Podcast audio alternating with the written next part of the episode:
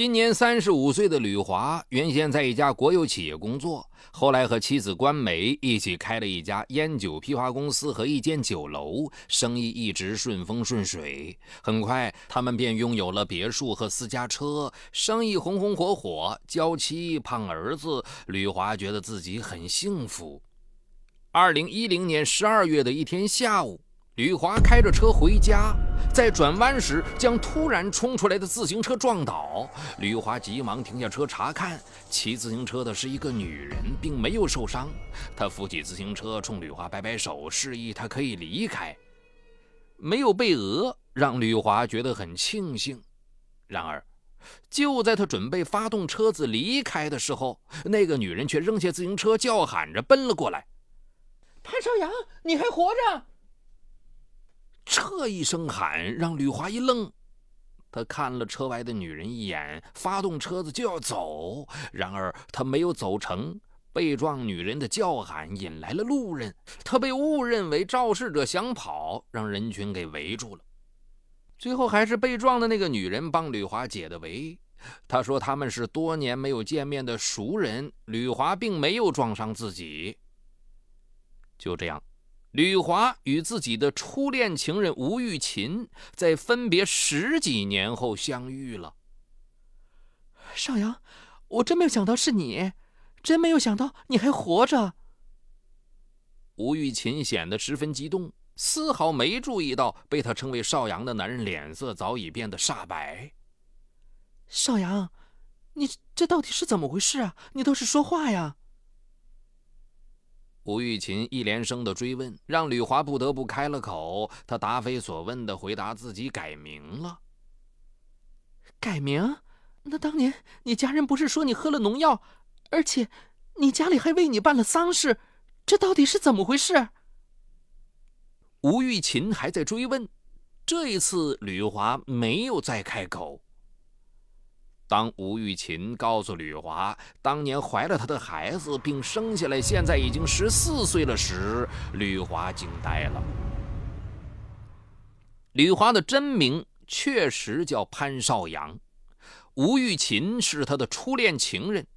高三时，他们偷食了禁果，之后潘少阳就像贪馋的孩子，只要逮住机会，就会缠上吴玉琴的身体，拼命索要。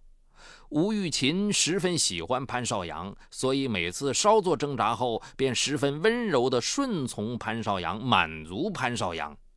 潘少阳的学习成绩一天天在下降，这让望子成龙的父亲大为光火。在潘少阳之前，父亲生养了两儿两女，哥哥和姐姐都不负众望，考上了重点大学。最有出息的是二哥，毕业后分在教育部门工作，没几年就身居要职。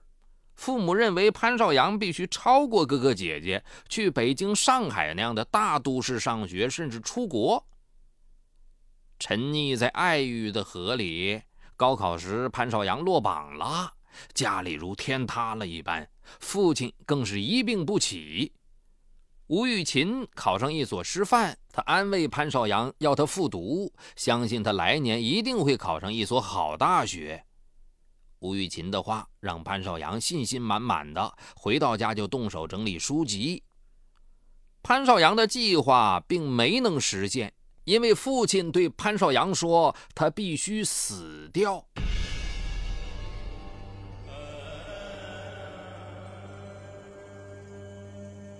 原来，哥哥利用职权。扣押了一个人的大学录取通知书，让潘少阳以那个人的身份去上大学。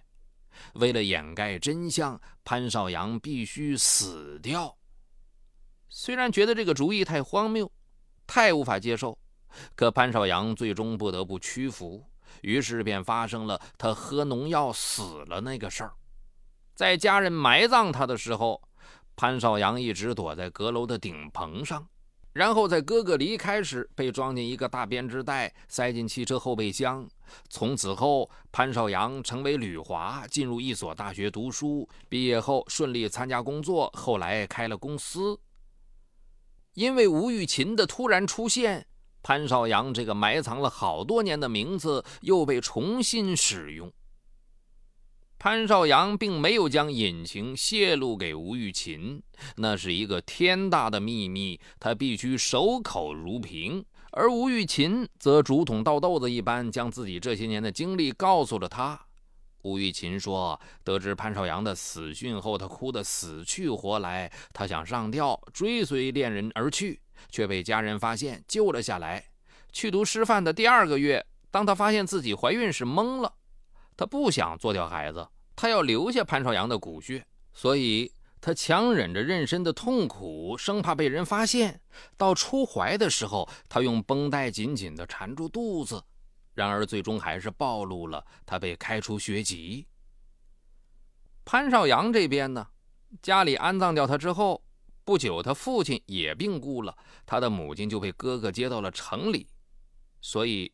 吴玉琴挺着大肚子去城里潘少阳哥哥家，却被轰了出来。走投无路，吴玉琴只好回自己家，却让痛心疾首的家人赶了出来。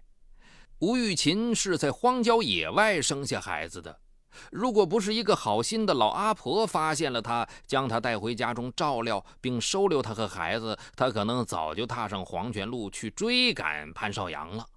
在孩子满三岁的时候。收留他的老妇人去世了，他只好带着孩子来城里打工，靠打零工抚养孩子。因为拖着个来路不明的孩子，吴玉琴一直没有成家。这一切都是真的吗？还是吴玉琴？照片上的男孩犹如自己少儿时的翻版。吴玉琴确实为自己生了一个孩子。潘少阳的疑惑因此消除。他叫潘思阳，从会说话就向我要爸爸。我告诉他，爸爸去了很远的地方。我想让他活在一种盼望当中，没想到他有一天真的可以见到爸爸。吴玉琴依然十分激动，完全没有注意到潘少阳的脸色变得十分苍白，更没有意识到他心里正掀起惊涛骇浪。潘少阳硬着头皮告诉吴玉琴，他已经结婚并有了一个孩子。他的话让吴玉琴从喜悦中清醒过来，他铁青着脸色，拿眼睛逼视着潘少阳，开始追问他死而复生的原因。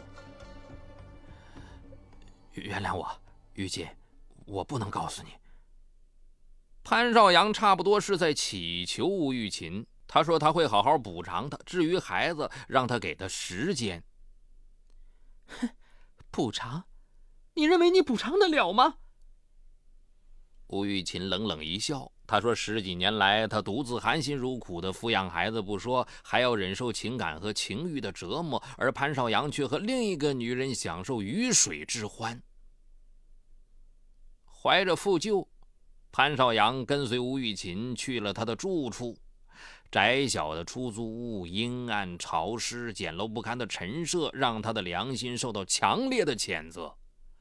当吴玉琴伸手搂住他，用哀怨而渴望的眼神望着他时，他无法抗拒的将他抱起来放到床上。吴玉琴显得十分疯狂。整个过程，他一直在流泪，一直用拳头捶打他，而且使出所有的力气，紧紧地缠着他。一时想不出好办法，潘少阳只好给吴玉琴租了一套很好的房子，开始了家外有家的生活。潘少阳没有勇气见孩子，只在孩子上学后来找吴玉琴。他给孩子联系了一所不错的学校，买了好多衣服、玩具，以弥补心里的歉疚。吴玉琴没有强迫他见孩子，只是每一次他都要缠着他做爱，每一次都很疯狂，直累得他精疲力竭才罢手。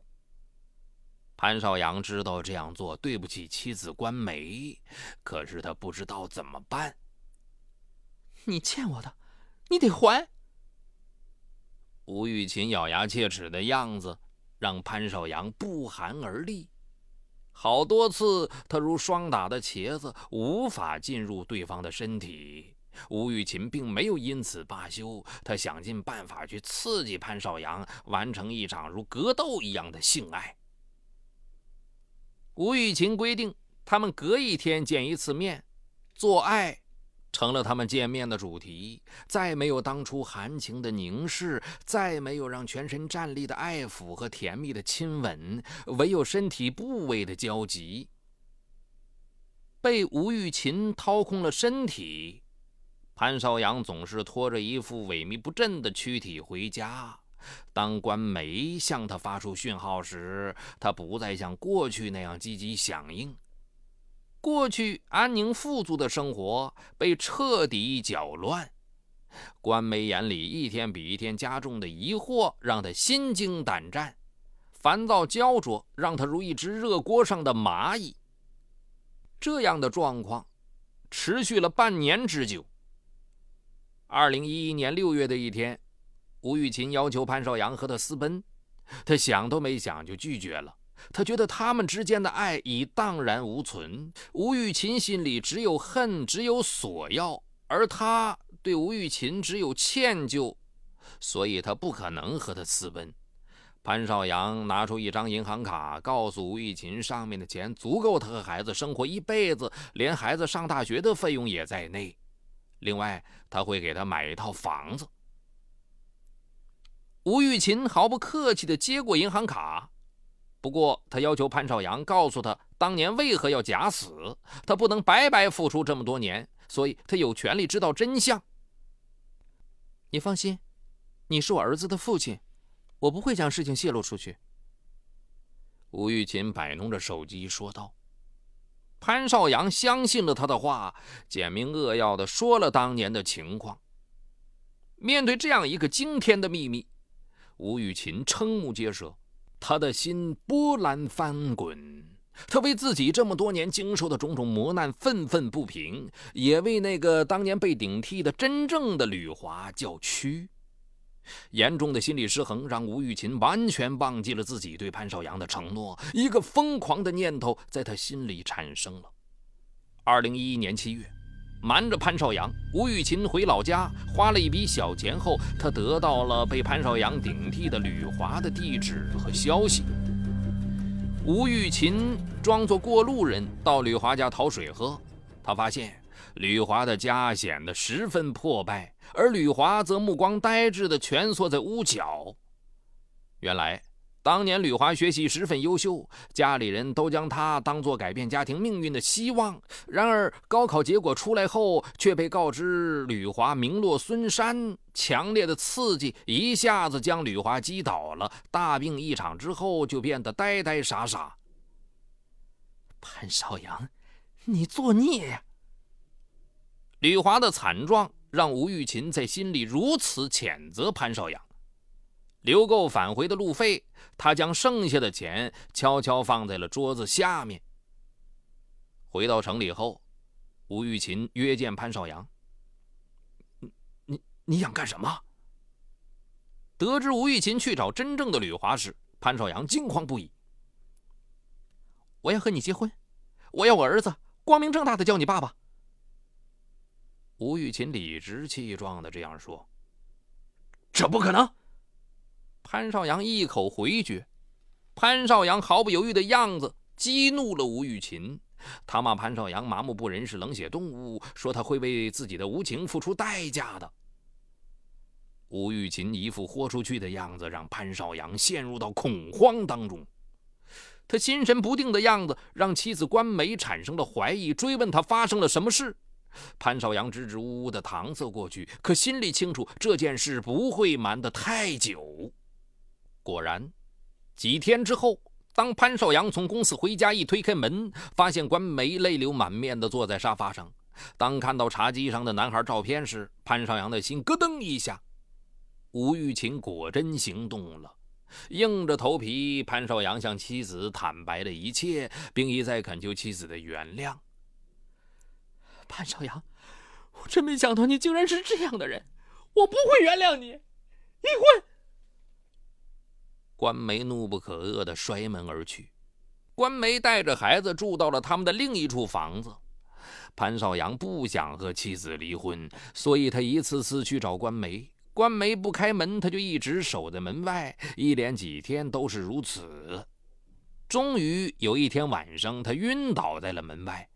好心的邻居发现后敲开了门，官媒见状，连忙将潘少阳抬进屋里。清醒过来后，潘少阳跪在关梅的面前，声泪俱下的哀求。关梅是个心软的女人，几天的时间里，她回顾和潘少阳的婚姻，她觉得自己是幸福的，所以她原谅了潘少阳。妻子的大度让潘少阳十分感动，一再承诺再不和吴玉琴来往。你不和他来往，可是他手里有你顶替的把柄，这该怎么办？官媒的话让潘少阳再次陷入焦灼中。最后，官媒开了口，由他出面和吴玉琴谈判，给他一笔钱作为封口费。官媒去找吴玉琴，吴玉琴听命来意后，冷冷一笑：“哼，给多少钱也无法弥补潘少阳对我的伤害。我要和他结婚，这样才公平。”吴玉琴不但不吃他那一套，还定了期限。如果潘少阳一个月内不离婚，他就去将吕华的家人带来见他。碰了一鼻子灰，关梅生气的离开了。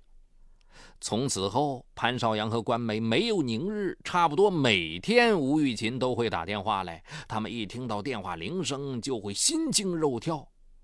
惶惶不可终日的关梅吃不下睡不着，一个星期便瘦掉十斤肉。半个月后，关梅的状况更加糟糕，一吃东西就吐，动不动就流眼泪。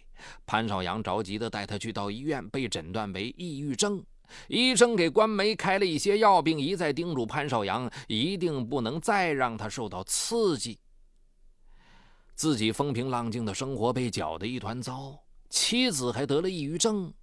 潘少阳十分恼火，为了减轻妻子的心理压力，不让她病情加重，潘少阳将关梅送到了岳母家。然后，潘少阳约吴玉琴见面，想与她再次交涉。他想好了，一次性给吴玉琴一百万。让潘少阳没有想到的是，吴玉琴将儿子潘思阳也带来了，将他推到潘少阳的面前，让他叫爸爸，弄得毫无准备的潘少阳十分尴尬。当着孩子的面，潘少阳不好说什么，只好悻悻而归。之后，潘少阳在电话中对吴玉琴说了自己的主意，吴玉琴一口回绝：“潘少阳，我要和你结婚，并不只是为了钱，还为了孩子。你不要再做无用功。”吴玉琴的坚持让潘少阳感到走投无路，不得已，他找到了哥哥潘少华。听完弟弟的讲述，潘少华大吃一惊。顶替的是这么多年没露出任何破绽，没想到现在半路却杀出个程咬金来。如果事情被捅出去，他和弟弟都会名誉扫地。兄弟俩绞尽脑汁的想办法，最后他们决定从吕华身上着手，看是否能花一笔钱解决问题。生怕露馅儿，潘少阳和哥哥并没有直接去见吕华。而是从别人那里打听吕华的情况。当得知吕华成了疯子，而他的家庭并没有任何背景时，他们决定放弃用钱去堵嘴的办法。潘少阳和哥哥自欺欺人地认为吕华一家并不会对他们构成威胁，所以没有必要去惊动他们自触眉头。回到城里后，潘少阳告诉哥哥由自己来对付吴玉琴，他不必插手。潘少华同意了。就在潘少阳准备去找吴玉琴的时候，意想不到的事情发生了，他的妻子关梅跳楼身亡。原来，吴玉琴看到一个月时间到了，潘少阳并没有和妻子离婚，还将他转移到岳母家时，觉得潘少阳根本没将他的话当回事，强烈的怒火驱使他不管不顾地跑到潘少阳的岳母家，用力砸门，一边砸门一边大声叫嚷。关梅听到吴玉琴的声音，吓得浑身直抖。就在他母亲站起来去开门与吴玉琴理论的时候，关梅扑向阳台跳了下去，瞬间便气绝身亡。妻子的惨死让潘少阳陷入到无比的哀伤之中。痛失女儿的岳母要追究吴玉琴的法律责任，为了不让事情泄露，被他极力的劝说阻止了。之后好长时间，吴玉琴都没有出现。潘少阳认为一定是官媒的死唬住了吴玉琴，让他不敢再造次。然而潘少阳想错了。二零一一年十月十日，潘少阳处理了一些事务，直到晚上十点多才走出公司大门。吴玉琴堵住了他的车，说：“关梅死了，他应该将他和孩子接回家，一家人团圆了。”潘少阳觉得浑身的血直往头上涌，他厉声的斥责吴玉琴，让他不要再痴心妄想了。伪君子，你会遭报应的！吴玉琴狠狠地盯着他，说：“他已经将他顶替吕华的事写成材料，让他等着进监狱。”吴玉琴的要挟让潘少阳失去了理智，他拉开车门，狠狠将吴玉琴拖进车里，紧紧地扼住她的脖子。吴玉琴拼命挣扎，却无济于事，很快便没有了声息。杀死吴玉琴后，潘少阳将她塞进车里，拉到郊外，扔在一处僻静的路上，开车碾压，制造成车祸假象。接着，潘少阳立即赶往吴玉琴的住处，在房间里翻箱倒柜的寻找，终于他找到了一本记录了所有一切的日记本。他急忙揣进怀里就往外走。让潘少阳没有想到的是，他的车子前站满了警察。原来。有人看见他开车碾压吴玉琴的一幕，立即报警，并紧紧地跟在他的后面。潘少阳被当场抓捕，他身上的日记本将一切暴露无遗。